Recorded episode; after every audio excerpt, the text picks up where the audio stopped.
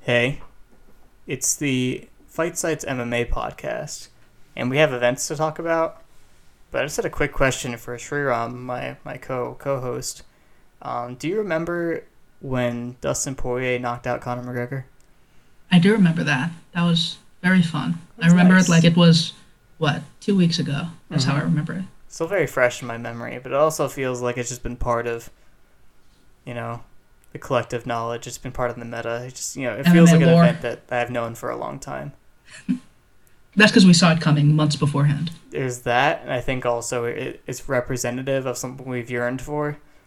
You know, of Dustin just like knocking a really hyped fighter out, and everyone appreciating how great he is. Yeah, I mean that. It's something that's been long overdue. So yeah, go Dustin Poirier. That's how we should start every podcast. Yeah, I really like Dustin Poirier, although I still don't like him against pressure grapplers. I'm still terrified by that concept, but everything else, I really enjoy him. Yeah, I mean, good thing that there are no scary Brazilian pressure grapplers in the division. Nope, right? not one. Anyway, that's how the UFC feels right now. It's like, wow, he won't take short notice fights against Michael Chandler or Tony Ferguson or anyone else in the top five. Like, what a, what a pussy. Well, he deserves it for ducking Benny. Uh, that I'm including that into the lore. Yeah, he's definitely avoiding. All, all the top guys are avoiding Beneil Dariush, and I think it's because they noticed RDA was avoiding him. They're like, why wouldn't you want like a ranked win over like a teammate you know you can punk? Which is the theme of this weekend's event. Is, uh, you take the easy title defense against a guy that you beat all the time in training. Uh, just kidding. Very nice bit. segue. uh, anyway, I'm I'm done with that Beneil Dariush tangent already. I'm not going to finish my thought. It's Hey, this is the most organized podcast on the internet. Anyway, let's talk about events. So, I we should do. You, or would you rather start with the event from last week or, or jump into this week's pay per view? I mean, we were already talking about Dariush, and he did fight last week, so I might as well start okay. with that. All right, that's that's a good that's a good reason. You don't need a better reason than that.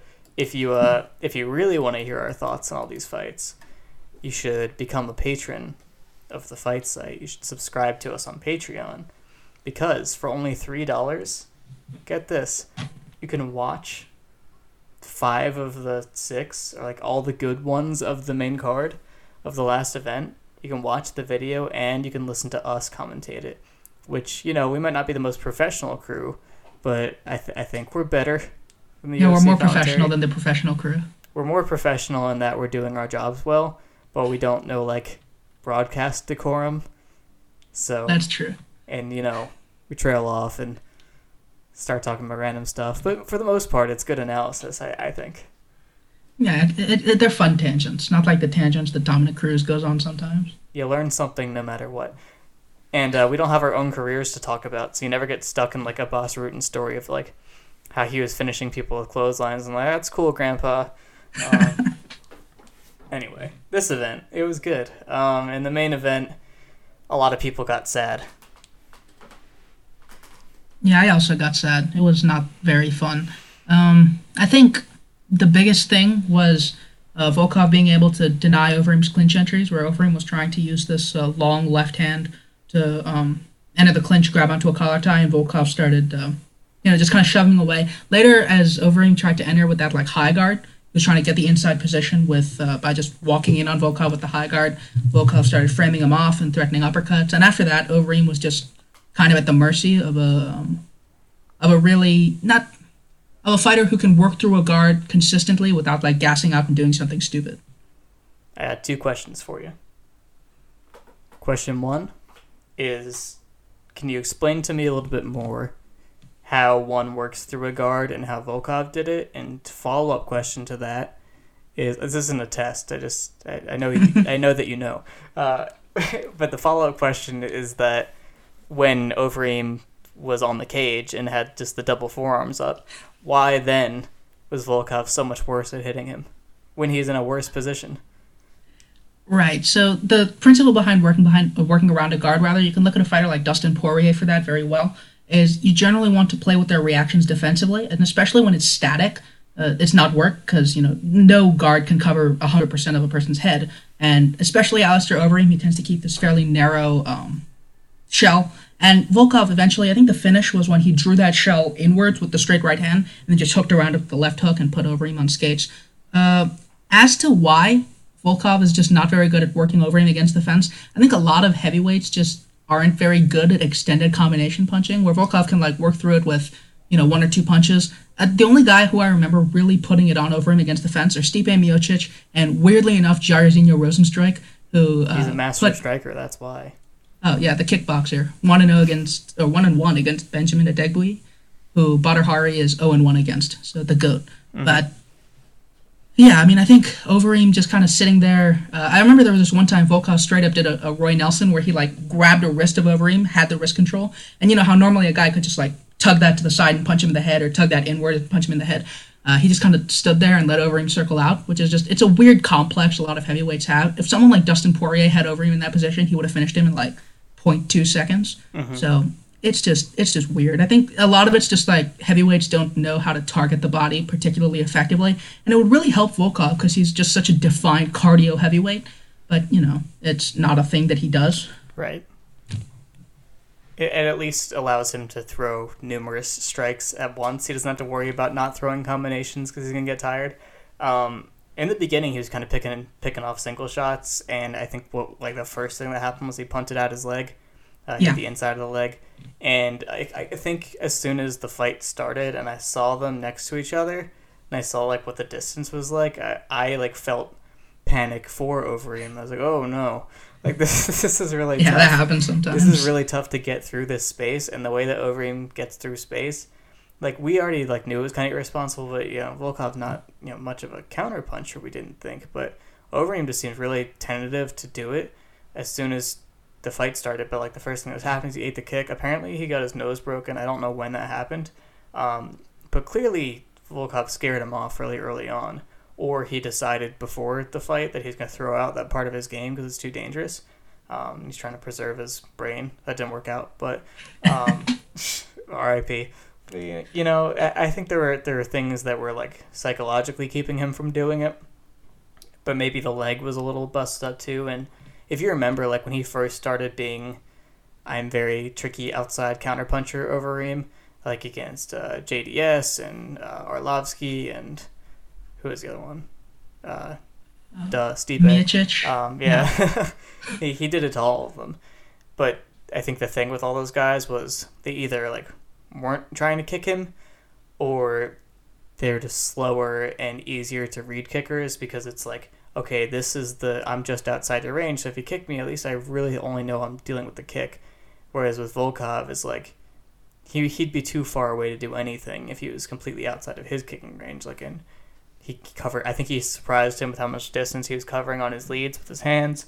Uh, he just seemed like un- uncomfortable and surprised by everything, and I don't blame him. Like we thought he might be able to grapple, but he, there was just no way he wasn't going to try to pressure him. Like it, he, the size looked really bad. I think they clinched up once, and it was like, oh no, he's not going to be able to move him around. Yeah.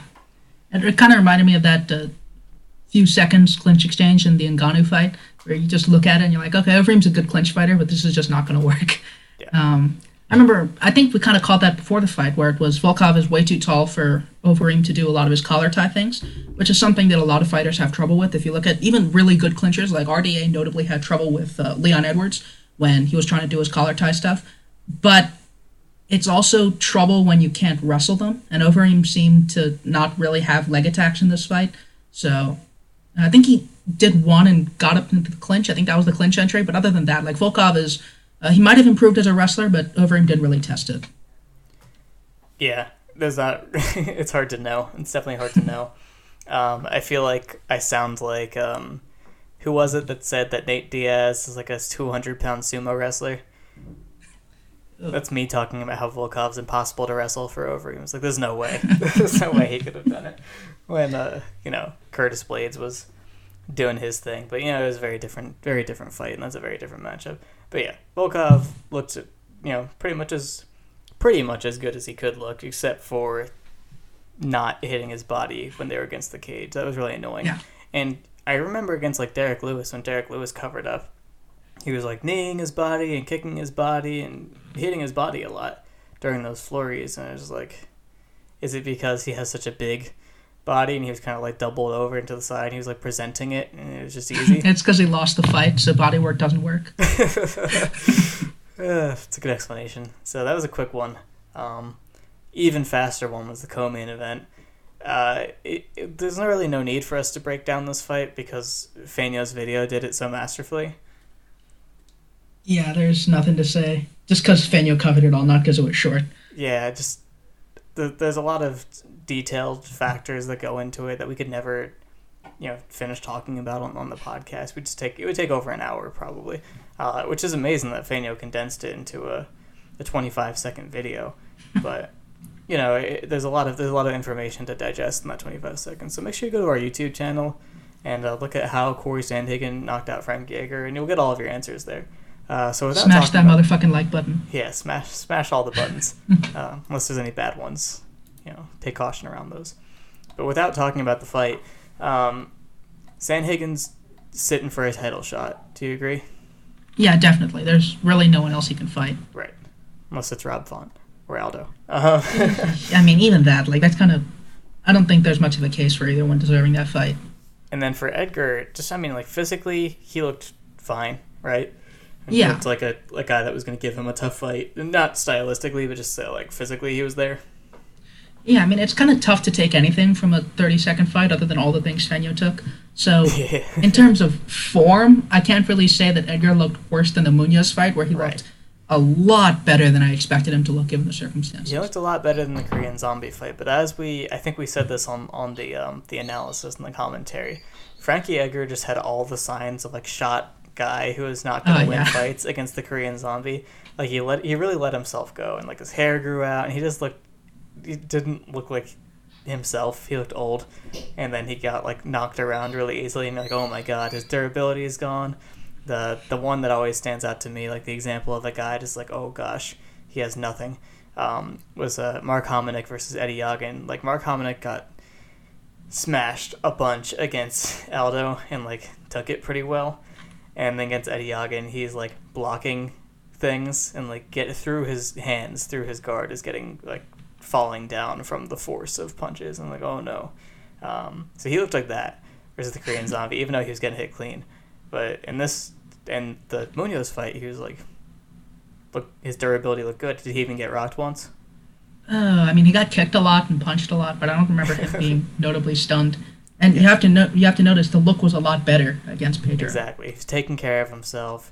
He's well hydrated. Yeah you know he's feeling good Although the beard against Sandhagen was actually really good, so I'm sad that he didn't have a better performance. He did get I don't know when he got it, but that new tattoo that's like under one of his pecs, that's a weird place for a tattoo. Like I feel like you also need a chest tattoo for that not to look weird. I don't know.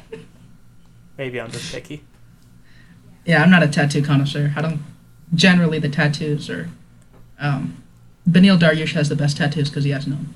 yeah, none that you have seen. Oh, that's true.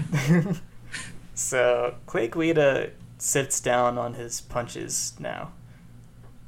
Yeah, that was weird. uh, I think the thing about Michael Johnson at this stage, and I think a lot of people expected it when he went to featherweight, but they they attributed it to featherweights being faster, is that a lot of Johnson's defense has just kind of been angling out for one, and uh, for, the second one is just being way too fast. And at this point in his career, like he's still putting okay, well not still, he was still putting on relatively consistent first rounds, but at this point his uh, his reflexes aren't what they used to be, and he's just not as fast of foot. And I think that's kind of what contributed to Guida just lumping him up to round one, and uh, obviously wrestling him the rest. That's just classic Michael Johnson. Yeah, I uh, I enjoyed commentating that one though, just because I think I said it. It was a good fight. It, it was a good fight. First of all, and like there was there was a lot of drama to the wrestling exchanges. Like he was doing well, and he was making a mistake, and he was like almost saving it. And like they was like, oh my god, is he gonna do it? Is he gonna defend this wrestling? And like a couple times he did. Um, but the funny thing was that it was it was kind of like not exactly, but I think a good example that is popular now is Gaethje versus Khabib, where the guy is like really like freaking out about the wrestling, and it just ruins their striking, and they just they just look so skittish and panicked, and like their stance is weird, and their hands are low, and they're like they're just having. I mean, everyone points out the one moment versus Conor and Khabib, but like this was the whole fight. It wasn't just one part. Like, but he, it was good. He allowed him to catch underhooks a lot, and that was working for him. He was still like countering Guida up all the time. Not like he got cleanly outstruck or anything.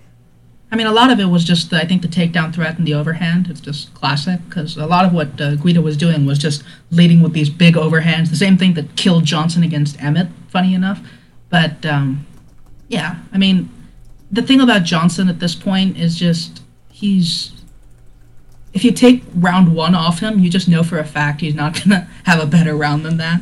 And I mean, you could even see against Darren Elkins uh, in terms of like you know the, the wrestling mental game I'm thing. not, is I'm like not gonna go watch a fight with Darren Elkins. So yeah, Ah. you, you can say whatever you want. I have no way of disproving you.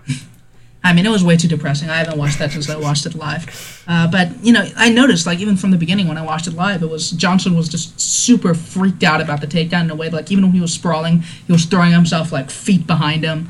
Uh, you could tell he respects the wrestling of everyone he fights, and for a good reason because he just isn't all that on the ground. Because he trains So- with a lot of good wrestlers and he thinks everyone is them. His feet are too big to escape any positions. That's right. I, I have a similar struggle. That's why I dropped out of jiu-jitsu. My feet are way too big. You were handicapped. You know how they say the big is the handicap? It actually only applies to your feet. You know what they say about big shoes? You know, bad at jiu-jitsu. Big shoes, big socks, Uh, big trouble getting to the next belt. That was a fight. Um, most of our commentary on Pantoja versus Manel Kape was just us being frustrated with Kape not really seeming to pursue any sort of win strategy. Like it didn't. At no point did it seem like he was like trying to win the fight. That was weird, right? Yeah, I mean, I think it kind of seemed like he was. It kind of seemed like he was expecting Pantoja to be a little bit more reckless than he was, where he'd Yeah. be able to get a lot of counter opportunities. But Pantoja did a good job, you know, pushing him back and um, kicking him. Ki- the kicks were the dominant narrative of the fight, where he was able to cut off Kape's lateral exit sometimes and just generally keep him from uh, opening up on the counter. So that was pretty much it. Kape didn't look like a smart fighter, and he didn't look super competent despite that. Pantoja was uh, smashing that front kick to the body too, right? Oh yeah, I love that. That was so cool. yeah, I think I think basically what happened was it, it's like you said. Pantoja was definitely expecting. It I mean, uh, I, I did this the entire fight last time too. I kept mixing up their names, um, but you know, Metal Cape kept expecting. I think he expected coming in that Pantoja would be chasing him and be more a little more reckless, trying to get to him, and that he wasn't going to commit to the leads because he was scared of the reactive takedown, which is what I thought would be good for Pantoja, because Kape does burst in leading so often. So it made sense for him to do it that way. And I feel like his main thing that, that stopped that first was that, you know, Kape was doing, I mean, Pantoja was doing pretty well in like medium range, so he had to pull him in a little bit more, and then he was trying to like make him extend on his combinations because he was covering distance pretty responsibly.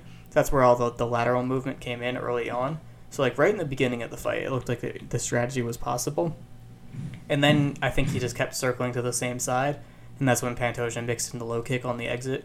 And I think he smashed up his leg a, a decent amount of times there, and, and Pantoja, I mean, Kape was like, all right, never mind. Not to do that.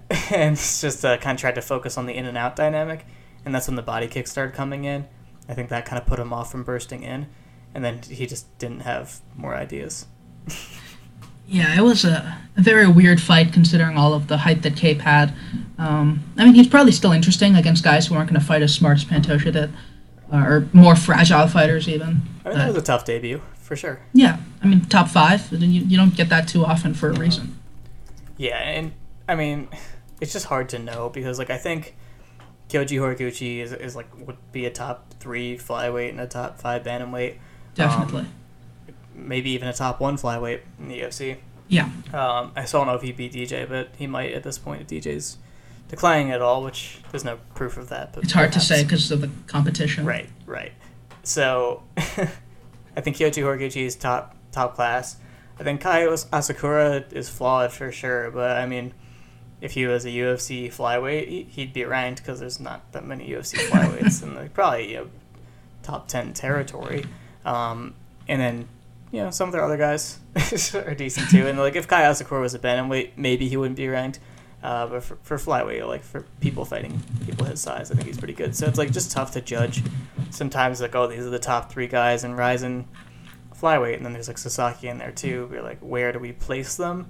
And I think he's you know still generally like a ranked territory kind of guy. It's just like maybe it was hard to place his stock exactly. So people treat the you know just the loss on itself I think it would be unfair to treat this as like some big letdown from him. I think it's fine.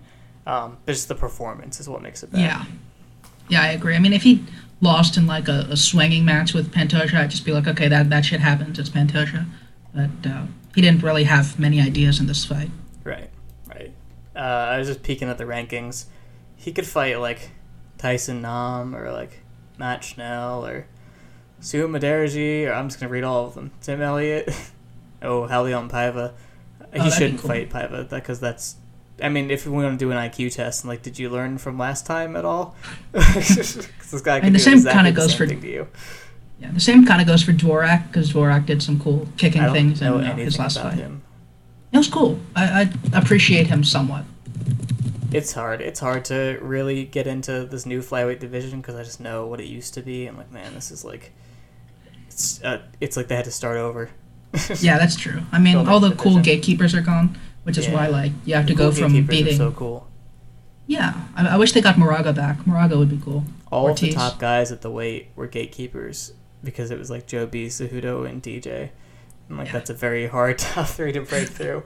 Um, and I don't think people appreciated that at the time, and that's why they undervalue all of DJ's wins. Although a lot of DJ's wins were before they were their best versions of themselves, but um, still, I really appreciated the old flyweight class, and it's taking me some time. It's, they, these guys need need some more time to grow on me, and I think part of it is it's a lot more strikers than it used to be. It Used to be Yeah, like all true. wrestlers and grapplers, and I was super into it, and now it's a little more diverse stylistically. Yeah, I mean, I think Dvorak and Paiva. Well, uh, Dvorak's pretty deep into his career. Paiva's pretty early, but he's also had some weird performances lately. Both of those guys are pretty fun. Um, Royval's the new one. I don't actually. Kape versus Royval might be pretty fun because Royval's very kicky, but also the kind to just walk into counterpunches Right. for fun. Be chaos. yeah.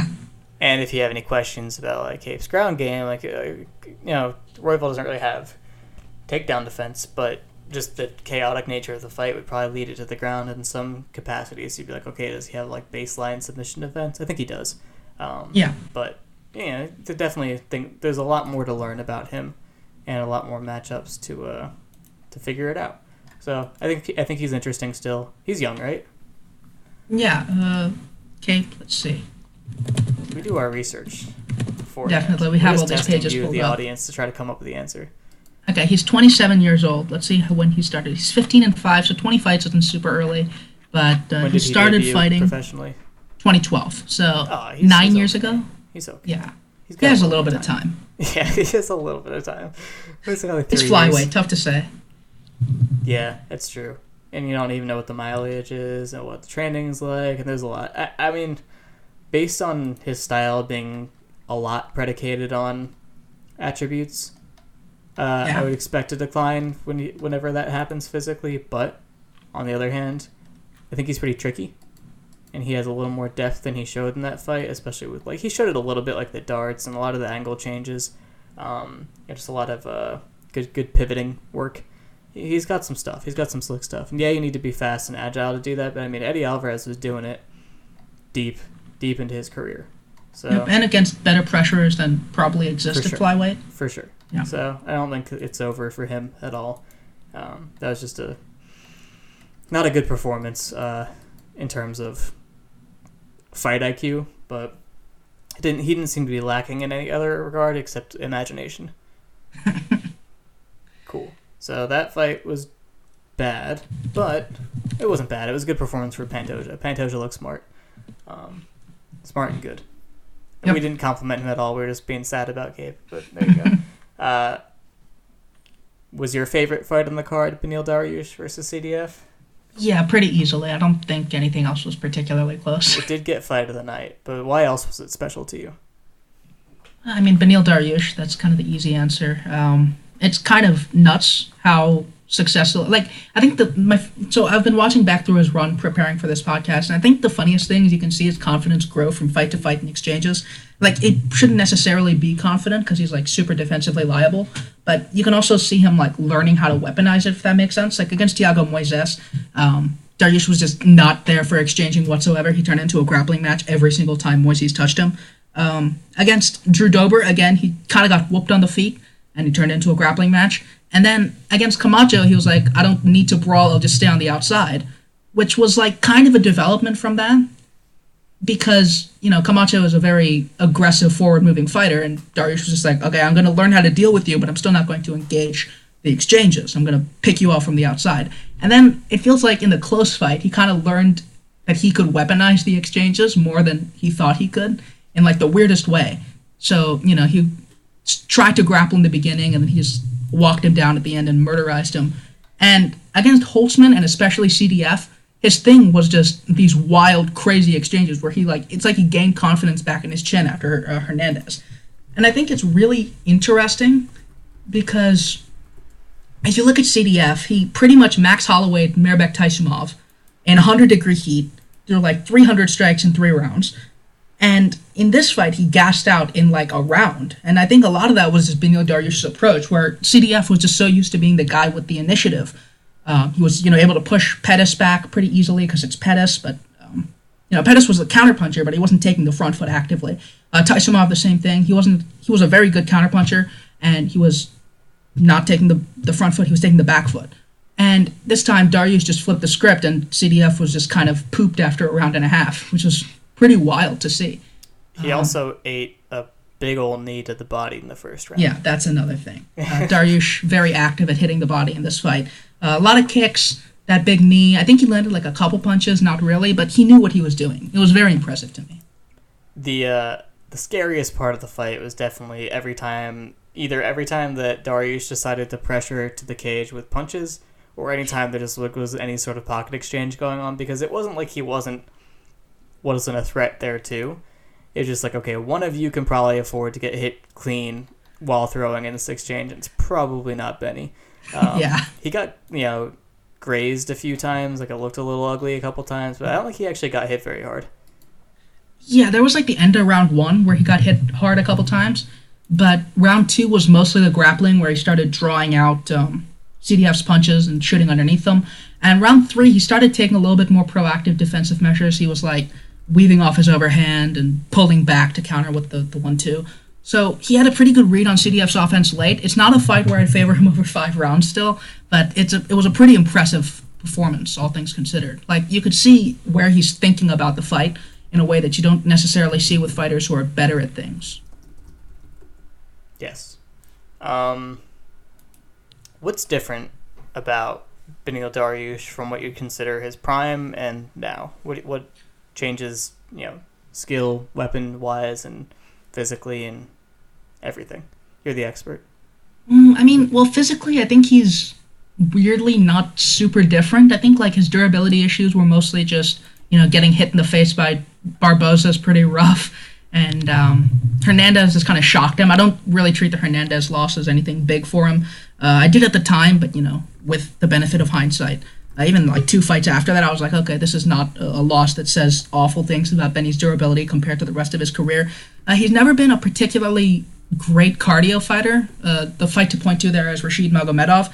I think Dariush is just, as I mentioned, I think it's just a, a big confidence thing where he's kind of learning how to deal in exchanges and he's gaining a little bit more poise in them in terms of just conceptual understanding where he's still not very clean he's an awful mechanical puncher uh, he's very ugly in exchanges he's getting hit a decent amount uh, when he's like leading, but it's also the kind of thing where he's willing to just keep it going, keep it going, keep it going until uh, his opponent is just forced to back off. It's a very weird. It kind of reminds me of what Overeem did against uh, Augusto Sakai, where Overeem was just he was the notably fragile party, but he was just like, okay, uh, you keep trying to hit me, but I'll just make you back up. It doesn't make any sense, but it somehow works because he just had the poise to make it work. So in terms of offense, I think Dariush is still pretty similar. Uh, in terms of what he does on the outside. You could still see the South double attack show up against um, Camacho and against Vick. So like you know, there's like a couple years between those performances. He's polished a lot of things up, but he's also had to compensate for like losing a little bit of speed and maybe even losing a little bit of cardio because like the the Magomedov fight was in Mexico City. I don't think he could do that again. So. Uh, yeah, I mean, decent amount of differences, but he's still the same guy. It's worth noting he was uh, number nine back in like 2015, so it's mm-hmm. uh, the more things change, the more they stay the same. Yes. I wonder because I always have my opinions poisoned by Ryan's opinions. so whenever I like haven't formed my opinion yet, and then I see Ryan's. It's usually pretty severe, first of all, because he only speaks in absolutes in MMA because he doesn't care enough to try to be careful about what he's saying. He just, you know, goes ahead and declares people done or not. It's very. I think that's where Danny got it, honestly. I they're very similar. Um, but he was saying that like CDF is washed and like probably done. He's he's old. He looked old. Um, I, I don't know about that, right? Because I mean, his Yeah, pressure not- got countered really early, and he didn't get to fight his kind of fight, and that could have happened at any point during this run, right? Like I don't think it necessarily has anything to do with CDF getting worse. And you know, in fact, he looked in better shape than than ever, and he had cool hair, which is usually a good sign, as we discussed in the Edgar fight. So I don't know. Do you, do you think he still has a future in this division? I don't think he's a title challenger. I think just the demonstration of how to deal with his game by someone with that competency was there. But also, I think Benny's kind of unique. Um, Yeah. On the other hand, it's like Charles Oliveira could basically give him the same problems, but I don't know. Yeah, I mean, I think I'm kind of in the same place. Uh, CDF's wrestling did not look very good. Like at the beginning of the that, fight, There's that, yeah. Yeah, I mean, you could see even at the beginning of the fight where he was like defending a single and he just decided to like jump on a flying omoplata against Beneil Dariush, which like makes absolutely zero sense. Um, I think a lot of his grappling is kind of the same philosophy as his striking, which is just all offense all the time. But you know, I think there are a lot worse wrestlers than Beneil Dariush up at the top of the division. Uh, I, before this, I was saying he's top five. I've amended that significantly. As much as I love Benny, Benny isn't top five in the division at this point, and CDF has just lost to him. But I think it's yeah, I know I've betrayed him. It's very sad, but um, I think CDF is definitely he has a future among the top ten. If I look at the rankings now, uh, happily, I think Al Iaquinta has been kicked down to number thirteen. So there's something. He's But still, um, he's still up there. Though. He's still your ticket into the rankings. Yeah, Damir Ismagulov should be campaigning for that fight. But I mean, Ferreira versus Felder, I don't think that's completely uninteresting. With Ferreira's uh, decent offensive wrestling, his pressure, uh, Ferreira Hooker. I mean, that's the thing. I'm not really sure whether Ferreira gassing out was a thing of him being old, as Ryan said, or just not really playing a role in this fight that he's used to. Like we've seen it a lot, right? Like when pressure fighters get backed up, when anyone gets backed up. You've said before, a, a good back foot game is like the hardest thing to do in the sport against a good pressure. We saw like that's why we were so impressed with Tarek and doing it against RDA for three whole rounds. It just doesn't happen. And Beneil Dariush is at the very least a competent pressure, and he's definitely an aggressive, willing pressurer. So if you look at Ferreira like if you look at Ferreira against Hooker, for instance, he could gas if Hooker comes out pressuring. But I also kind of feel like Hooker gasses first because Ferreira's going to come out and put tons of volume on him. And this is still, I think it's still fairly similar to the guy who went out and put an ungodly amount of volume on Mairbek Taisumov, which is way harder to do than, than I think people think. So, yeah, I'm not, I wouldn't go if Ferreira looks old. I think he still has a future in the top 10. But I think Ryan's kind of correct in saying that we overestimated him before. Oh yeah, for sure. Yeah. But it's so hard to tell before you see someone who's equipped to do what happens to them. Yeah, that's true. Like, there's maybe there's other times where, where like you see signs of something. You're like, okay, like someone who's at least at, good as good at that. I, I can't speak. Someone who can do that too, or is better, or can offer a similar look. Like they could probably give them a lot of issues, which is why like because of what Justin Gaethje did to Tony Ferguson, that confirmed our suspicions of what we thought the whole time. And he was getting like hit on entry versus Anthony Pettis and versus Cowboy, and like that we saw that coming miles away. Like counterpunchers are going to ruin his day. Um, Michael Johnson. Michael Johnson, yes, uh, it's all it's always been there. Um, some people didn't see it because they're not as smart as we are, and they made fun of us for all picking Gaethje in the staff picks. But who's laughing now? That's right. Then they got their revenge with Ngannou Rozenstruik. So Oh, that's true. us us and Reddit are, are tied eternally. Um, we won't post our records because we're cowards. That's what they say. Yeah. and it's actually because we're too lazy to keep track of our records. Because why would we do that? the picks aren't even that important. That's like half, like not even. That's like a small amount of the work we do. Anyway, um, but yeah, I uh, I don't feel dumb for thinking CDF was good. Um, I think we just learned more. Yeah. And that's okay. Uh, I mean, that's the thing with the yeah. small sample size in MMA. You face like, what, 10, 15 people? in the UFC generally. Right. It's just tough to like. We saw him face Beneil Dariush before, which like could have been a clue, but also like he changed a lot, or so it appeared. So you know, it's tough to say. I think why- CDF is still good. That's why amateur wrestling is the superior sport because everyone wrestles each other all the time, multiple times, and like in college they have over thirty matches a year, same people multiple times within the year, and then they do that for four years, and you have so much data, it's crazy. In Same with Muay Thai.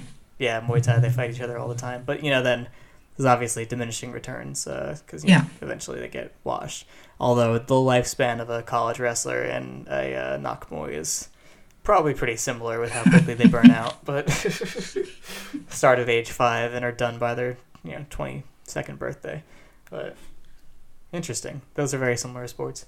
First time Yeah. thinking about that. Uh, besides, I thought Devonte Smith looked kind of good. Uh, was there anything else in this card that stood out to you? Uh, let's see. I mean, I don't. I remember really only paying attention to the top five fights, if I'm honest, as the rest were like Danilo Marquez versus Mike Rodriguez. Right, that was just Uh, a bad display of badness. Yeah. Uh, Timur Valiev did some decent wrestling things, or so I heard. Uh, he pretty much just top game Martin Day. Uh, Seungwoo Choi versus Youssef Zalal wasn't completely off. Well, it was a bad fight, but it was a decent showing from Seungwoo Choi. Uh, he just, you know, pressured because Zalal's ring craft is, I think, the big thing keeping him Yes. away from well, a lot of the success that he could be having. Like he fights like a very ring crafty fighter, you know, lots of squared up circling on the outside, but he's not very good at it. And when guys blitz him, he just backs straight up. It's like the difference between a Elias Theodorou and an Eddie Alvarez is what they do when guys actually come forward at them. Um, That's the only so, difference between them. yeah, I agree. Both are equally punchers. But yeah, I mean, Seungwoo Choi is apparently the Korean Muay Thai champion, which Of all of Korea, all of Korea, North even North South? Korea. I think I don't know. I have to look it up actually. But yeah, I mean, he at one point he like threw a combo off a kick, which kind of proved it because MMA fighters don't do that. But yeah, I mean, bad fight. I don't know why I'm talking about it, but it's the only thing well, that no, happened I, on this card. I, I didn't see it, but I, I did like see people on Twitter saying that Choi did some cool stuff, like had some good combination ideas, and, and showed his uh, Muay Thai national championess. Um, but yeah, for Zalal, it's like I think he's got a lot of skills, but you know, like bigger conceptual things that are important, like being in good positions to do things is uh, a little lacking. And he's like, yeah, like you, you said, he's always been trying to like be an outside fighter and do a lot and like show that he's well rounded and show that he's technical. It's it's the classic MMA trap of oh I'm gonna show how technical I am by being an outfighter because that's you know the most technical style of, of fighting, um, which is I think not right, but it's, it's you know the trap people fall into all the time. Maybe not even just in MMA, but I think just overall combat sports has a weird fetish with outfighters and like defensive fighters and like that it requires more skill than being properly offensive. I think they're just different different games that each have their difficulties and you know pros and cons and all that. So just wanted to get on that soapbox real quick. But yeah, I think when you do that Very true. sometimes in MMA, you lack focus. I think Zalal's game lacks focus, and if he could, you know, zero in on a few different ways he wants to attack and ways that he wants to deal with certain styles, I think it would be better than maybe something that seems less game planned, where he's like, I am just good and I'm just going to exist in this fight and be good at you.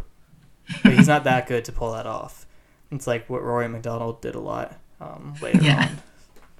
But Yeah, that's the thing, like- skilled and physical. Yeah, like Zalal could easily do that against like Peter Barrett, but or like Seungwoo Choi is at the very least kind of competent at several things. Right, right. And you said he pressured, so I mean, I just that alone, being a guy who is a pressure fighter, changes a lot. If you watch like uh, Ilia Topuria versus Zalal, Oh yeah. Um, I mean that was a complete shutdown, more or less. Besides like the times where Topuria looked a little tired, but I mean that's a pressure fighter who hits the body and hooks a lot, uh, kicks the legs, you know, changes levels, wrestles on the cage, does reactive takedowns, like basically anything, any way that Zalal wanted to fight. In that one, he could deal with it. Um, but then you saw like he was still competitive in a lot of exchanges, and like he tried to turn the tables and take Topuria down. He gassed him a little bit, and he he hung tough with him on the ground. Like he's, he can make fights difficult for people. So I don't know. Maybe Choi is better than some people think he is. I don't know. You're the only person I've heard be down on him, so maybe he's better than you think he is, even though I haven't seen the fight, just because the law makes things ugly for people. Well, to be entirely fair, I think his losses before this were Gavin Tucker and Movesaar, so Yeah. he could be Those pretty decent. Yeah. I love how you say That- Moosar. I don't, I don't know if that's right or not, but I think it's it's good. It's a good way to say it. It's because his moves are fantastic. Oh, you've made that joke before, but I didn't connect that. That's why you're pronouncing it that way. Oh, Nah, it's just how I normally pronounce it, but the joke connects. gotcha. Uh, yeah, I mean, I didn't really talk about wrestling at all in that for this whole segment, but uh, I did my podcast on it. I, I basically just do the wrestling version of our podcast for my podcast because it's like all there is to do right now is just cover the events that are going on. So I'm not gonna repeat myself. You have to go listen to the other podcast for that. Yeah, I listen to all the podcasts. I don't listen to any of our podcasts, but you should listen to all of them. I listen to some of our podcasts. The ones that we do are like other people's. uh, As part I know. I've site. been on these podcasts. Like, why would I listen to myself the exactly. second time? I was already there. Yeah, I was live. Uh, On Saturday, something will be live. How about that transition? Uh, Very UFC 258. I thought that was smooth. And A uh, plus segue. yeah, there's a title fight in the main event, but don't be fooled into thinking that means that it's a deep card, because it's not. Uh, but yeah, how do you want to do this? Go main event and down and see what else we care about as we go down? Yeah, might as well. Oh wait, first rest in peace. Uh, Munhoz versus Rivera too. That was going to be good. That was gonna be the best That one. fight is lost. Is lost to us. We did gain a uh, another pretty interesting fight out of that. Not out of that, but lost. But I think they did some rearranging based on some other losses. No, it was because of Cody Stamann pulling out Yeah, last week. Who was Chris Gutierrez supposed to fight? I, I don't think he was supposed to fight anyone. He, was just filled hanging in. out, getting ready. Yeah. All right, but yeah, Andre Ewell's fighting Chris Gutierrez. That's that's a new fight, and I think Yeah. that's a pretty cool one. But all right, so main event. Uh, I don't know. I'm writing off Gilbert Burns. How about you? Yeah, pretty much. I think. I mean, Burns is dangerous. I liked his performance against Woodley a lot, honestly, just because like I don't really. So at this point, beating Woodley in itself, you kind of have to be like, okay, and and uh, Gilbert Burns was was pretty impressive in terms of that end, just because he did some nice stuff with his lead hand. He pulled off some decent entries with like that uh, little raised lead leg, uh, where he'd like kick through the open side of his lead leg a lot, and then just hop in behind that raised lead leg. Um, he jabbed a little bit. He left hooked a bunch. He left hooked off that leg kick. I think there's a lot to take from that fight against other fighters. It's just that Kamaru Usman's just not going to give him the front foot whatsoever. Um, like, it's going to take a lot to back up Kamaru Usman with uh, his sharp pressure footwork, his increasing ability to counterpunch, and his uh, reactive shots and his general open space takedowniness. So that brings us to the question of Gilbert Burns' ring craft, and it's not very good in my opinion. Uh, if you look at the Maia fight, he was walked to the fence very early and clinched, and Usman doesn't even need to take him down from there. He can just smash his body from like that over under. Uh, he can, you know, stomp the feet, which is something that isn't super effective, but has somehow gained a lot of purchase with um, his public perception. But in general, Usman's a very good clinch fighter, and I don't really trust Burns there. Uh, output is another big thing. I don't really trust Burns down the stretch after that Kunchenko fight, which Burns did not win. So, yeah, I'm, I'm pretty much writing Burns off outside of like a, a big round one punch that turns Usman off. I think the worst thing you said there was that foot stomp, like foot stomps aren't that effective. I think they they're.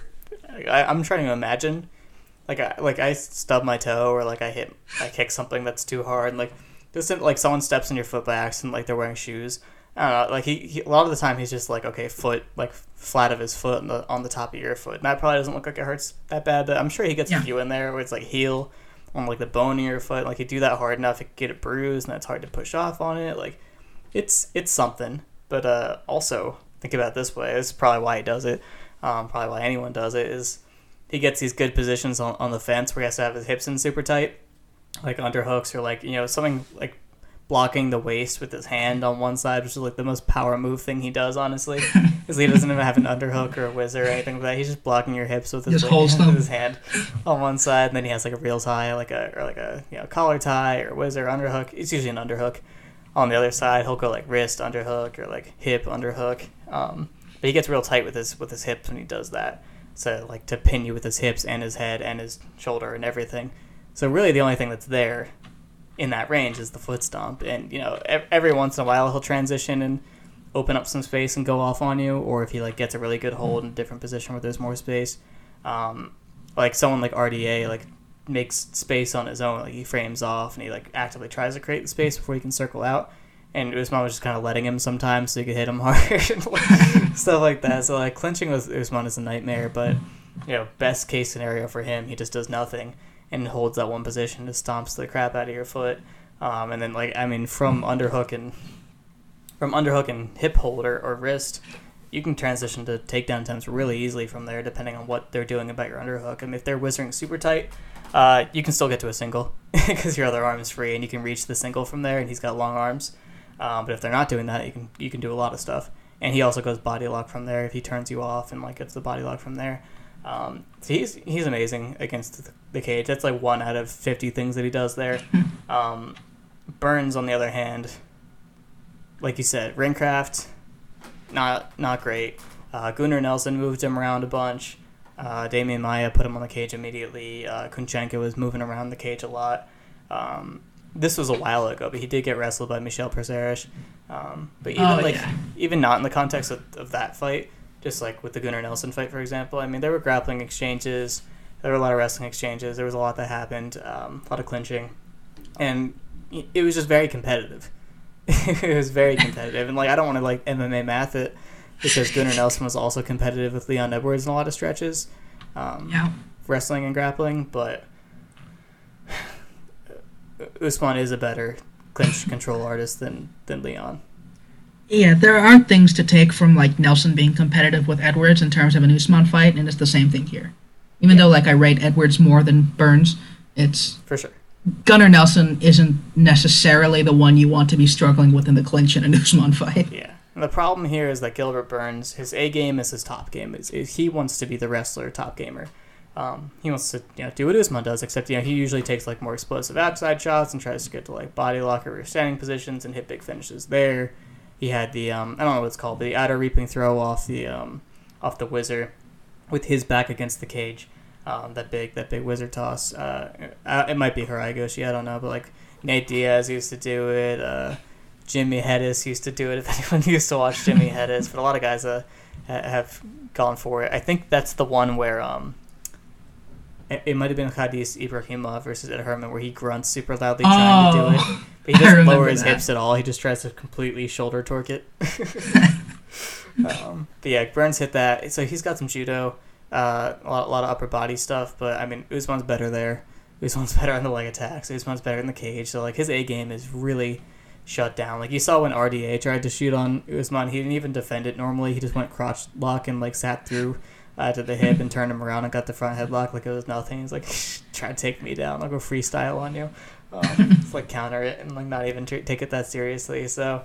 Uh, if you've watched any clips of him wrestling, he is just super, super slick uh, through a scramble and his defense. And I think people view Usman as someone who's stiff, if that makes sense, because of like Yeah. his, his striking can be kind of the clunky, like, the arm yeah. punches a lot, but and, and like they're like, oh, he has knee problems, but when he like actually has to hustle at all in like a grappling or wrestling situation, he looks like so smooth and like it's easy for him.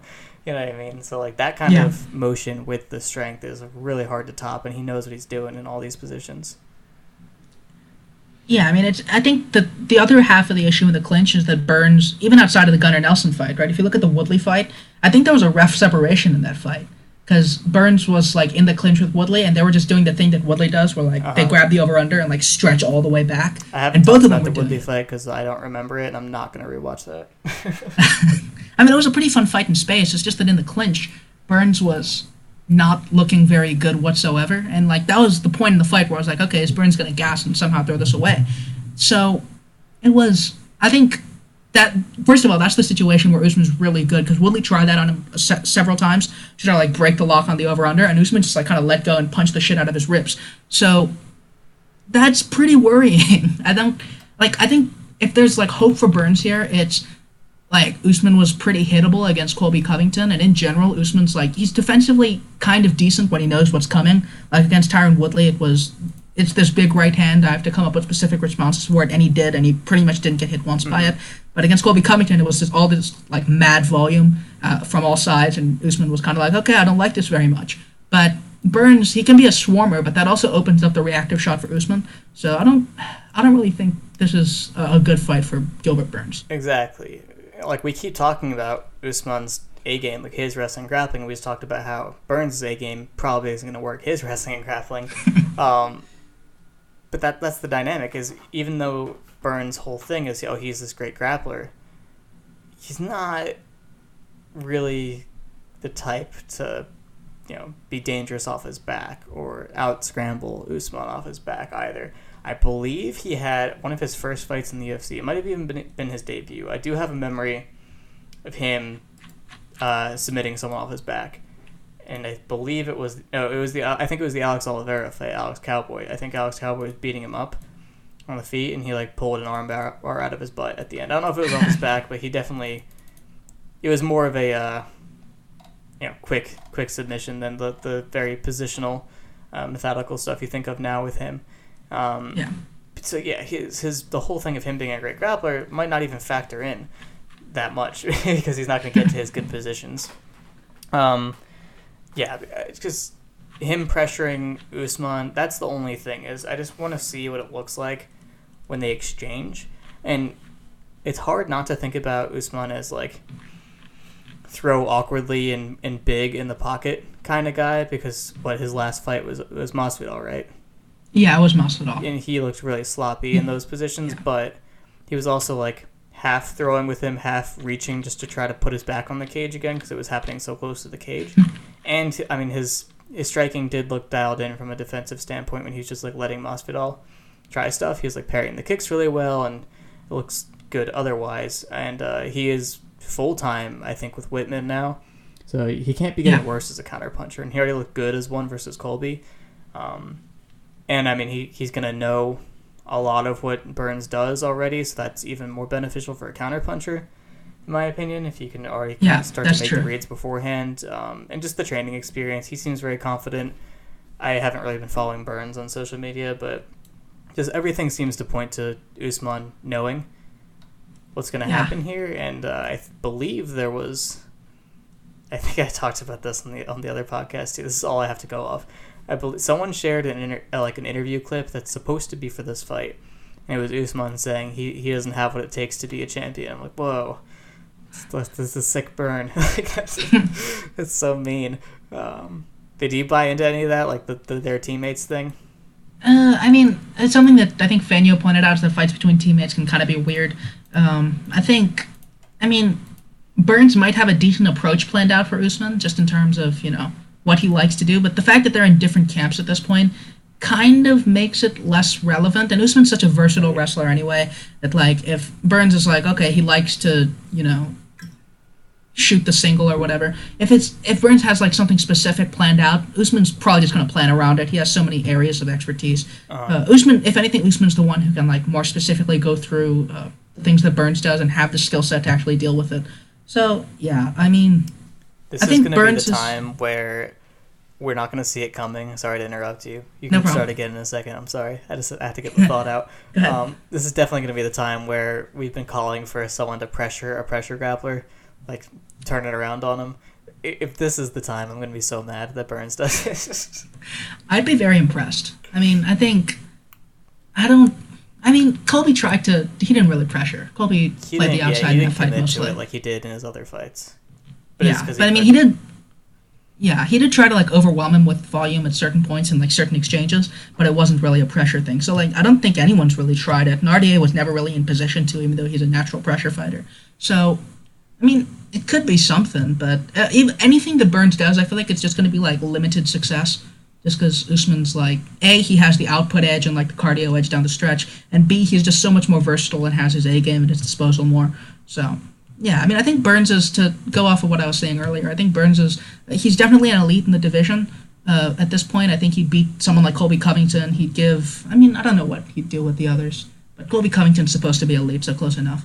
But I think he's an elite in the division, as unimpressed I have been by like the quality of his opposition during his rise. Right. But it's this is a tough fight for him. Like even if he were like really really good and certifiably elite, Usman's just a brick wall.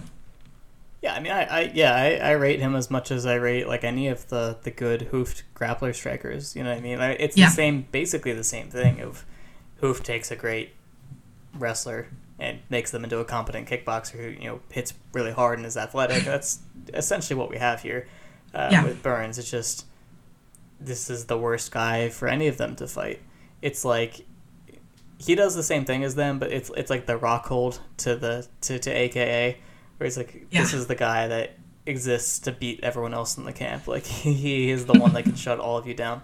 But for Rockhold, it was like developing counters to everything. Usman was when it's like, I am better at that than you, so you cannot do it to me because by principle, being a better wrestler than you and like being able to shoot reactively and like counter and go to the body a lot and, and be better in the clinch than you. Being that good in the clinch is so OP because even if some like you don't even need good ring craft really because you just Yeah. need to make collisions and ta-da we're clinched. Um, I mean, yeah, you saw that with Edwards RDA. Like that's the second time I'm mentioning the fight, but RDA was able to get Edwards to the fence a lot, and Edwards was just like, okay, uh, I'm in the clinch now. Ta-da! that's uh to continue being a doomer about this. That's why Gaethje Khabib is so annoying because he didn't need to do that. Didn't Ah, need to yeah. fight like that. He could have collided so much more. He could have pressured. He could have been less, you know, insane and panicked about not having them get close together. It's like you guys being close together near the cage is eighty times worse than it happening in the center of the cage. And same with Dustin. So annoying. Yeah, Maybe I don't know. Maybe they they know things about their clinch games that I don't know. But so yeah, I, I'm definitely picking Usman. You too. yeah, definitely.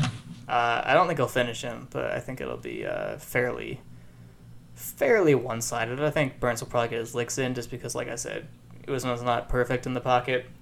He's definitely hittable there. Burns has a lot of good tools. He's going to use them. Some of them will land. Um, but you know, Bur- Usman also seems pretty durable, and uh, Burns did get knocked out at lightweight, but he seems uh, did Woodley didn't hurt him, did he? Yeah, Woodley didn't really touch him that much, so he, it's tough he to hurt say. Woodley. So I mean, Yeah. he hits hard, but um, I'm not crazy concerned about that. Yeah, I mean, I'm more excited for this fight than I was for uh, Covington, Usman, or like Masvidal on two weeks' notice against Usman. But that's mostly because like Burns poses some genuine danger because he's like prone to just going into these massive wild combinations, and you know that's something that Usman's not necessarily immune to if he doesn't, you know, get a clean entry on the reactive shot or whatever. It's just like nobody except Leon Edwards has a big picture strategy as reliable as Kamaru Usman's, and it's just the best you can hope for is someone like Burns who probably isn't going to win but might land a, a big shot or two. Right, right. He's just gonna have to. If he's gonna win, he's gonna have to win by competing in the positions they end up in. He's not gonna have a lot of success dictating where the fight Exactly. is. He's just gonna have to be dangerous in, in a bunch of different places. Yeah. Um, what other fights on this card, moving moving down, would you be interested in speaking about? Uh, okay, so I guess we kind of have to talk about Kelvin Gastelum versus Ian Heinisch because this You is, don't have to, but if you, if you want to, sure. Um, I know you're itching for it. I mean, that's true. I mean, I think we have to because it's going to be very funny. And it's like, it's just a very middleweight fight in the in the best way. So, yeah, Kelvin Gastelum is like the, the division's prodigal son. Uh, he's not particularly great at many things, but he's very fast and he's a southpaw who can punch. Uh, he's decently powerful in exchanges and like uh, I don't know what else to say. Defensively, not all that. Uh, Ian Heinisch is like a, a weird scrambler. He's like okay, he's he's an anti-grappler, kind of, not really. He's not. I w- I don't want to call him an anti-wrestler because he definitely It's not like he that. does anything on purpose Yeah. that like specifically makes him tough. He's just he's just like what we're talking about being dangerous in positions, being competitive in positions. Yeah. He's competitive in those positions in a way that makes grapplers get really tired trying to grapple him. Yeah, it's like a lot of uh, Granby rolling and like just weird shit like that. So Ian Heinisch is just like I think the Shoeface fight and uh, someone else, but he pretty much Uh, beat Cesar both of them by Ferreira. ah yeah. So both guys who were just trying to hold on to Heinisch a lot, and Heinisch just kind of hustled them until they gassed out and beat them up. Uh, and the the other fight that he won was Gerald Meerschaert, which kind of doesn't say much because Meerschaert is like very slow and fragile, but Heinisch just played the wrestling threat off the overhand. I think this is a fight where Heinisch might just win on enthusiasm, which is really funny to me because Gastelum was like, as much as I don't like saying it, Gastelum was like the closest to having a competitive fight with Izzy outside of Romero. So I hate that that that's true. I know it's gross. Like that was, by the way, that was like Gastelum's best performance ever defensively, and he still kind of got whooped throughout the fight, and then completely destroyed in round five, which says a lot about where Gastelum's defense is normally. So, yeah, I mean, I think Heinisch might just like try to hit Gastelum more. It's it's really impressive that Gastelum managed to lose to Jack Hermansson because Hermansson hates every single pressure southpaw puncher mm-hmm. who isn't even particularly good at it. Like Marvin Vettori is probably even shallower than Gastelum on the feet, and Vettori just was like, "I'm going to hit you with this left hand," and Jack was like, "Okay," and then Gastelum found a way to get tapped out in like a minute and five seconds. So, yeah, I have no faith in Kelvin Gastelum anymore, but I feel like this could Kelvin's fault, though. That only went to the ground because Kelvin's like, I'm gonna lat drop this guy, very true. and he did. It's just he's an enigma. he succeeded. I, I one time I called Kelvin Gastelum like bad middleweight Michael Johnson, and that just made it even more like significant because he made a bad decision and got wrecked. Where normally he's just like durable southpaw puncher. Right. But yeah, I mean, I think Heinisch and Gastelum have a fun scrambling match for a round just because Gastelum's going to do something dumb and it's going to end up there, and then Heinisch might just hustle him. What do you feel about this fight? Well, the thing about Kelvin is that despite him seeming to be on a slide, let's think about two things. He looked fat on the scale, more than usual, versus Darren Till. He looked like he didn't show up for that fight. So that was always going to be a tough fight for him. But he looked like he had nothing, and like there wasn't like a lot of pop in what he was doing, and like physically he looked declined. So like his normal amount of stupidity, which I think Darren Till would have had, like still you know had an advantage against just because he's like a decently skilled counterpuncher now and can deal with a guy who only throws one twos. He's like I am ready for one twos. Um, you know he, he had like a bit like two responses prepared. He just used them the whole fight, and he had the length advantage, so you could see most of it coming. And you know Kelvin's closing speed, like the, the ability to explode over distance, is a big part of his game, a big part of what makes him effective. And with that being compromised by both the matchup and him showing up looking like he's pretty out of shape, um, which is not out of character for him at all. like I think he can you know point to that a lot. So the reason I want to clarify that is because it, it's different than being like unable to be good anymore. Like you have guys who are always training their ass off and doing everything as close to perfect as possible besides their weight cutting, like Aldo, who cannot stop the decline. Like he, he, Aldo's version of stopping the decline is trying to fight in ways that, that minimize and like backpacking Marlon Chito Vera for the entire third round because he didn't have any more. He didn't have another round of striking cardio. He's like, well, instead of just falling apart, I will grapple, which is what Renan Barao should have been doing. Um, same camp, but yeah. So with Gastelum, I don't know if we're there yet. I don't think there's, there's proof of that because against Jack Manson, like what, not a lot happened, and then he lat dropped him, and then his ground game was is bad. It's Yeah. just- it just is. He's a good scrambler. That's not He's good- decline. he's a good mat wrestler, but that doesn't mean he can do leg locks. So, and Hermansson's a good grappler. So there's that. Uh, that's always been a thing. Well, it's been a thing for most of his career at this point. I think he probably reached a certain point where he was a decent grappler, and then probably neglected it um, a while after, which happens a lot. So I Because think he is the best boxer in the sport. yeah. So it's entirely possible that Kelvin Gastelum could show up and look about as good as he ever has, um, if he takes it super seriously. I haven't been watching like if there's embedded or anything like that. I haven't been watching yet, so I don't know. Uh, so I think just you know picking Heinisch based on Kelvin being close to being done is probably not fair. But picking Heinisch because he's looking a little smarter as a boxer and he appears to have pretty big power and he's really hard to grapple. And does he have a good chin? Uh, I mean, I don't. He survived a fight with Brunson, so I mean, I'm He sure survived. Brunson hit him a few times. I don't remember anything about that fight other than like Heinisch walking out immediately kicking Brunson in the head. So I Um, mean, and- stylistically, it's not. It's really not the worst matchup for Kelvin because like, I don't think Heinisch is that good at like closing distance and Yeah. landing and stuff like that. And you know, Heinisch doesn't typically start the wrestling, and Kelvin doesn't typically try to wrestle offensively in fights against like Izzy. um, and Yeah. apparently against Hermansson for no reason. he doesn't do it all that much these days. So I I just think on paper, stylistically, it's not that bad for him. It's you know a middleweight. Obviously, it's a big middleweight, and big middleweights are always going to be an issue because Kelvin's not a middleweight. Um, Yeah. he is a welterweight for sure. So that that all factors in for me, but.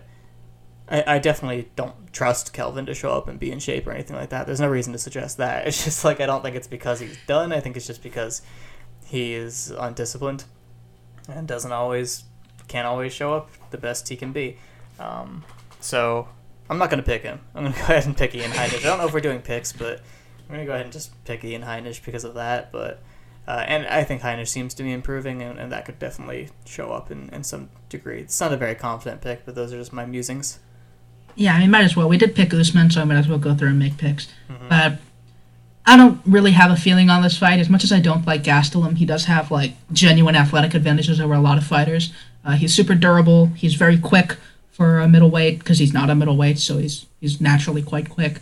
Um, he's a puncher. I think that's the thing is if I could trust Kelvin to just like come out and try to punch with Heinisch very often, I I think he could win that fight. It's just that I don't really expect Gastelum to do that many things in fights, and this isn't like a Gastelum shot thing. It's just like a Right. general thing. Right. Because like outside of the Adesanya fight, Gastelum's had a lot of performances that people who rate Gastelum highly would probably consider a bit weird. There's Hermansson, which was quick, but Till, um, Jacare was like a, a gross, ugly, grimy fight. Uh, Weidman was a really bad performance from him outside of like that one And punch. Jacare like had an argument for winning, right? And top gamed him Yeah. for almost the entirety of one of the rounds. Yeah, Jacare, at worst for me, it was a draw because Jacare 10 8 him in round one and then nearly, like, could have won round three. So, like, that was a 29 27 Souza for me. But it's just one that Gastelum won on the strength of his athleticism, right? He was able to eat those big right hands and, um, I think he dropped him once. Just- yeah, he dropped him in round two after Jacare shot for a takedown. Dropped Weidman So, too. yeah, that's Kelvin's like claim to fame. He just drops people without ever beating them. So that's the thing. He he won that with his athletic advantages of being able to just eat those right hands and keep putting a pace on Souza. But I also don't really know where Souza was in that fight, and the fact that like Kelvin's the only guy to have to fight off Souza from the bottom since like Tim Boetsch at that point is kind of crazy. So I don't know. It's a weird fight. I think I'll go with Heinisch too, just because I have no faith in Gastelum. It's just a, a no confidence vote. But you know, it's it's a weird fight. It's middleweight. Yeah. I'm sad that we spent so much time talking about that because we're over an hour already, and I don't want to like spend equal amounts of time with the rest of the fights that we care about in this card. So Yeah. let's try to let's let's try to be faster, you know, just for the sake of our listeners' time. But Brevity, uh, I do, just for the record, I do care more about Bobby Green versus Jim Miller than definitely. Gastelum versus Heinisch. Yeah, I they- don't have as many things to Yeah. say about it. I feel like they're both in very similar places in their career. You know, like Miller is probably the, the older veteran, but um, Yeah. I feel like they're both in places where, like, yeah, they're probably worse. They're, they're post prime, um, but they still like have all their skill and they're not physically that out of it. They just you know have lost some speed and maybe a little bit of durability and maybe a tiny bit of cardio because of that. Um, I mean, they're just like slightly diminished versions of themselves, more or less. And Jim Miller's been showing up like a good version of his of himself, despite not being you know totally there. Um, but he wasn't some like physical threat that much in his prime either. So it's uh, it's not a huge change for either of them. I feel like it's not. These are guys who are aging well. Yeah, I mean that's one thing about Bobby Green is that a lot of people would argue he won Moises, he won Trinaldo, and he won Close. I think I gave Close to him. I did not give him Trinaldo, and I think I gave him Moises, but I'm not really sure. So I don't like to a lot of people he's on a seven win streak, which doesn't really make sense because the matchmaking differs obviously. But he's looking about as durable as he has in his post prime years. Uh, he still can go pretty hard. He's still a very good clinch fighter. He's pretty solid at distance with uh, his defense being kind of it's weird, but it works. And I think I don't really have the energy to make a pick on this one because I'm not really sure about where Jim Miller is. Like, I think Vince Pichel is like reasonably functional and it's not an awful fighter to lose to, but it's also not the kind of fighter Miller was losing to before. So I don't know. Uh, I guess I'll go with Bobby Green, but it's close. I'm gonna go with Bobby Green as well. Uh, I just think he's been more consistent as of late. Um, he seems fired up, and he uh, he's pretty dangerous with his hands, and he's a, definitely a competent grappler, and he's not a bad wrestler. Um, at, at his core, at base, he's a better wrestler than Jim Miller, um, but a worse grappler, and a better boxer and a maybe a comparable overall striker. But just I think for where he's at in his career and just the way that they are matching up now that they're I'll call them like diminished. Um, I just think Bobby Green's chances of winning the fight at this point go up a lot uh, just because of the strengths he brings. He's the one that's gonna, I mean, as as reductive that as is, he's the one that's gonna hit Miller hard in the face more often than, than Miller doing it to him. Probably. And I think he's good enough to not get grappled a lot, or if at all. He could get kicked. Um, Miller's got a pretty competent kicking game and, and seems to be very effective. I mean, he crippled Dustin Poirier. Um, it, it wasn't not a long time ago, but it wasn't super recent. Uh, but I don't know. I, I'm going to pick Green too. That, that's his name. Yeah, Bobby Green. I'm going to pick him too. I think he's been looking all right. And um, I don't know. I think he's still got a, a lot of decent fights left in him. And Miller, it's like, it's just a wonder that he's still going. You know, he's uh, 37 and he's been out of a very long time. I mean, Bobby Green's 34 and he's been. Let's let's let's fact check this. Jim Miller, pro debut 2005, and uh, 47, 48 fights. Um, so yeah, over Bobby 15 Green pro debut was in 2008, so So three years later, and not as many fights. Although still a lot of fights, almost 40. So comparable amounts of experience, but like how about times that they took a lot of damage? Definitely Yeah. on Jim Miller's side. He's taken a lot more damage in his career than Bobby Green has. Um, Dustin's the only one that ever knocked him out. No. He retired in the stool to Tim Means, but no, not to Tim Means. Yes, yeah, to Tim Means. But that's not really anything. Uh, he's been knocked out once, uh, so he's still looking good. Whereas Jim Miller has taken taken some some punishment over his career. Not finished Yeah, I mean- a lot, but he's been hit hard a lot. yeah, I mean, even outside of the, the knockout recently, which was Dan Hooker, like after that Trinaldo fight, I thought Miller was just completely. oh my done. god, that was vicious. It was just a mauling. Yeah. So, yeah, I mean, if we're going just by the strengths of their fights against Trinaldo, it's pretty easily Bobby Green. That's not a bad way to measure things. But yeah, next fight, let's take a look. So we've got Rodolfo Vieira versus Anthony Hernandez. That's middleweight. I don't care. I covered it on the wrestling podcast, sort of. Not really, but we can skip it. Uh, Belal Muhammad versus Diego Lima. You mentioned uh, this is either a fun Belal Muhammad performance or a, a sad outcome. right. I, not that I think Diego Lima totally sucks, and I think he's kind of figuring it out, but Belal Muhammad has had good fights with better people than that, so I don't. I don't know. He, this is either Belal Muhammad's going to be relevant at all in the division or he's not. That's kind of how it feels to me. Yeah, the next one I'm not even going to mention, but Andre Ewell versus Chris Gutierrez. This one is very fun to me. Oh, hold on. Mallory Martin is a elevation fight team, so good luck to her. Oh yeah, good luck. That's Uh, all we had to say. That's it. But yeah, Andre Ewell versus Chris Gutierrez. Two, uh, I don't want to call them journeymen, like gatekeepy Uh, don't Ewell's even lost know. I don't even know where to place them quite yet. Yeah, I mean, I feel like they'd be around top 20 to 25 ish, but I'm not really that sure. Because I feel like. So, Ewell's lost to Chito Vera and to Nathaniel Wood, and Gutierrez has lost, I believe, only to Raoni Barcelos. So, both of them have some space to go up in the rankings, I think. Yeah. The good Uh, thing about Guti. Oh, sorry. Go, Go ahead, Go go ahead. ahead. You go ahead. No, what's the good thing about Gutierrez? I need to know. Okay. the good thing about Gutierrez losses is that it's to a wrestler and a wrestler. So at least, and I mean, I saw, I remember the Durden fight pretty clearly. He lost just because of. uh, Well, first of all, he lost because he was had Durden had his back in the first round, and he sat there Yeah. with like the body triangle on, and and Gutierrez didn't do anything. So if Gutierrez has some big gaps, it's definitely in his grappling. But Ewell is also not a good grappler, so that that's very fortunate for Gutierrez because that's the way he's lost so far. Whereas Ewell did get outstruck by Nathaniel Wood in, in addition to being out wrestled and out grappled. Yeah, I mean, I think the thing with Gutierrez Durden in addition is that Gutierrez got a 10-8 on the feet, which judges don't tend to recognize, where Durden got a 10-8 on the ground, which judges do tend to recognize.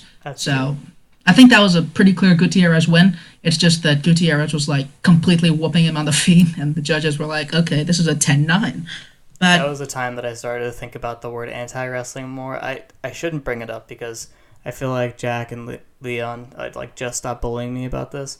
But that's a good anti-wrestling fight. After he got you know grappled a lot in the first round, he said, "Okay, I need to fight in a way that makes it harder for him to wrestle me." So he started going to the body a lot more. His footwork got better. He was using a lot of like linear intercepting strikes. It was just a good. Uh, Good performance to stifle a wrestler if you want to go back and watch that one. But yeah, you go ahead. Uh, yeah, I mean, I, I think it's interesting. So if you watch so the big issue for in this fight for Andre Ewell is definitely the kicking game. Uh, Ewell got kicked up by um, Jonathan Martinez. I believe he got leg kicked a lot by Nathaniel Wood, and Ewell is his long stance doesn't really lend itself to strong kick defense. He can like drop back for them, but it's not really a thing that he does consistently. And Gutierrez is just a he's a monstrously powerful kicker, and he's a very consistent power kicker. Uh, we saw in the Vince Morales fight that was the thing. I think if there's a spot of hope for Ewell, it's mostly that um, Gutierrez's defense is very good. If you go back and watch the Vince Morales fight, uh, Morales was able to come at him with like these long linear um, charges when his leg wasn't, you know, completely killing him in that very second. And Gutierrez, his response was just to like drop back very hard and just get hit.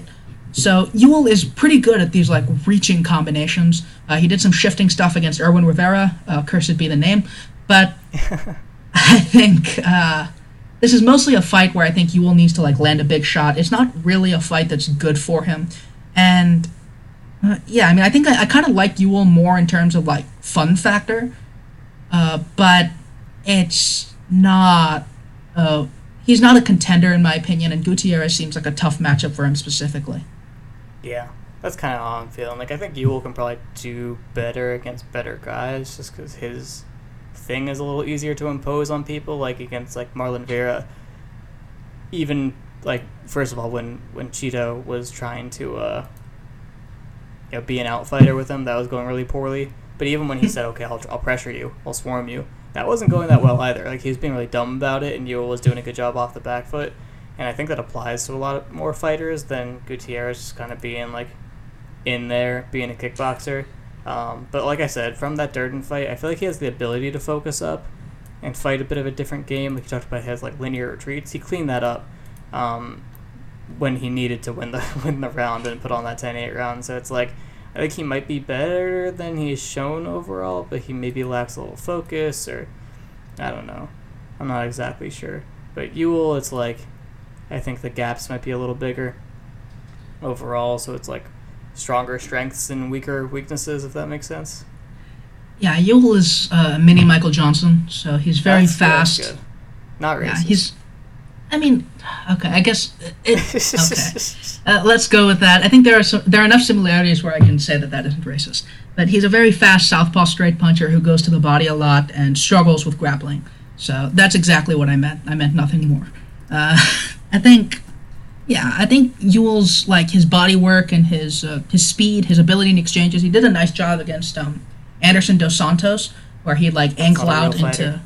it is. It's computer generated, but he did a very nice job uh, angling out into the open side and cracking with the left hand as uh, Dos Santos tried to face. Like he does a lot of cool stuff individually. It's just that his game doesn't really work against elite fighters who like know what to do against him. So yeah, I mean he's cool. I'd like to see him against a lot of guys. It's just that Gutierrez seems like one where he gets hurt early to the leg and doesn't recover.